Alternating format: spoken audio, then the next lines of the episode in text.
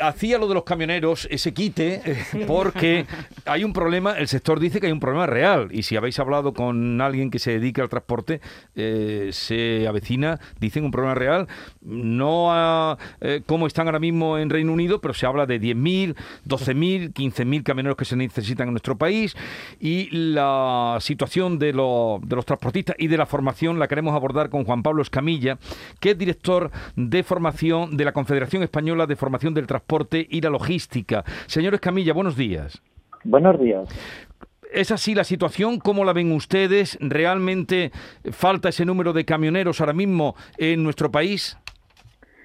Pues yo no veo la situación tan alarmante como, como toda esta campaña que se ha venido produciendo estos últimos semanas se manifiesta. El sector de mercancías peligrosas, perdón, el mercancías por el transporte de mercancías por la carretera está creciendo eh, fuertemente en afiliados a Seguridad Social desde los últimos años hmm. y especialmente desde la pandemia, desde el eh, final de la pandemia. Pero a su vez es importante conocer que el sector tiene todavía un volumen de desempleados eh, inscritos en el SEPE, en las oficinas eh, de los servicios públicos de empleo, muy alta, muy, alta, en el volumen de unos eh, 18.000 eh, en junio del año 2019 llegó a ser hasta 27.000 en, en abril del 2020, pero en agosto del 2021 son 19.652 parados, en que son eh, que tienen su demanda de, empleo como conductores de camión.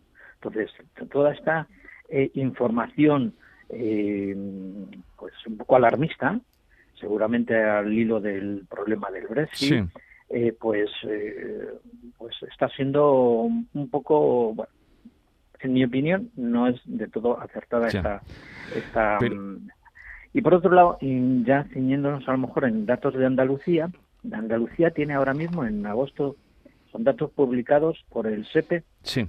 en agosto del 2021 tiene 4.600 eh, parados, demandantes de conducción, de, para ser conductores de camiones.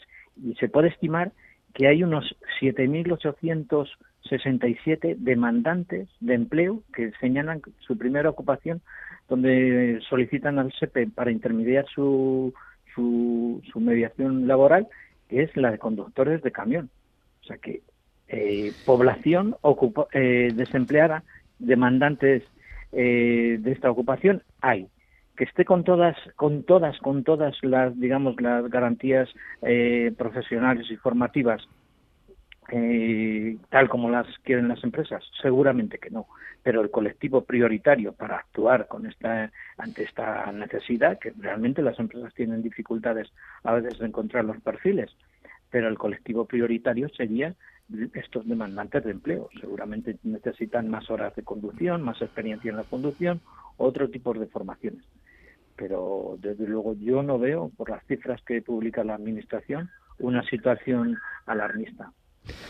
Desde luego, con los datos que usted nos ha dado, Mm, ahora la pregunta es de dónde salen, porque usted dice que, claro, ha dado datos que son contundentes. 4.600 transportistas que están en desempleo en Andalucía, ¿no? Están en Andalucía. En Andalucía. Nos ha dado también a, de toda España. Y, parados donde su primera ocupación o su ocupación principal sería conductor de, camiones son 7.800. Pero usted ya lleva viendo, como todos nosotros y los que nos escuchan, reiteradamente en las últimas semanas, que faltan 10, 12.000, que no va a haber camioneros, que todo esto lo llevamos escuchando estos pues, días. Eh. Mira, mi, mi explicación es que el sector, el sector de, y todos los sectores están, digamos, mm, han estado acostumbrados o han estado viviendo en una situación en la que había un gran volumen de personal de la que disponer cuando necesitaban eh, hacer campañas eh, temporales, atender picos de actividad y ese volumen que en 2013 llegó a ser hasta 66.000 conductores parados, pues ha ido reduciendo progresivamente hasta los 18.000 que te he comentado en el año 2019. Eso hace más, hace más dificultosa la, actividad de, de, las empresas para encontrar personal adecuado y digamos, digamos listo para, para trabajar en sus empresas. Pero aún así, con, con el volumen que hay, que hay, se puede encontrar personal bien a través de las oficinas del SEPE o bien a través de otras de agencias de colocación. Y desde luego lo que no, estas cifras, lo que no nos abocan es a, pensar en una situación de desabastecimiento de mercancías porque no haya suficientes conductores ni de digamos de, una situación de crisis inminente.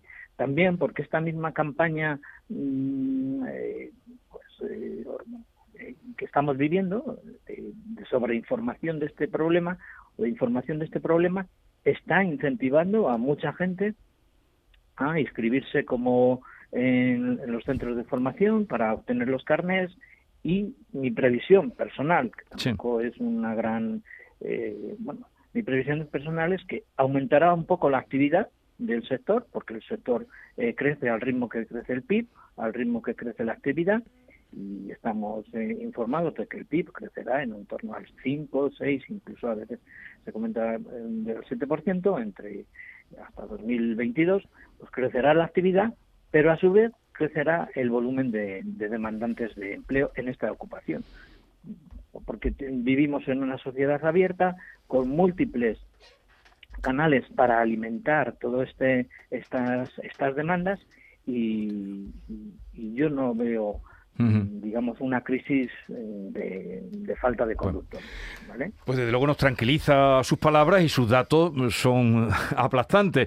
África, son datos publicados por la Administración. Sí, lo que pasa es que a veces no vemos lo que tenemos delante. Eh, África, tú has detectado, ya que estás en la zona del ejido, donde tantos camiones salen a diario de allí, eh, ¿has escuchado o, ha llegado a, ti esta situación que, se viene haciendo, de la que se vienen haciendo eco todos los medios de comunicación de falta de, camioneros? Bueno, el sector está con la, con la mosca detrás de la oreja, pero realmente es que en Almería la campaña está empezando ahora mismo. O sea, ahora mismo no hay un movimiento fuerte hasta que no nos acerquemos a finales de noviembre, principios de diciembre, no empieza lo, gordo aquí.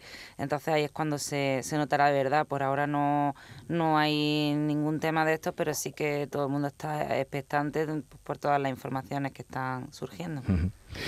Bien, pues Juan Pablo Escamilla, director de formación de la Confederación Española de Formación del Transporte y la Logística, gracias por estar con nosotros. Un saludo desde Andalucía y buenos días. Gracias a vosotros, un saludo.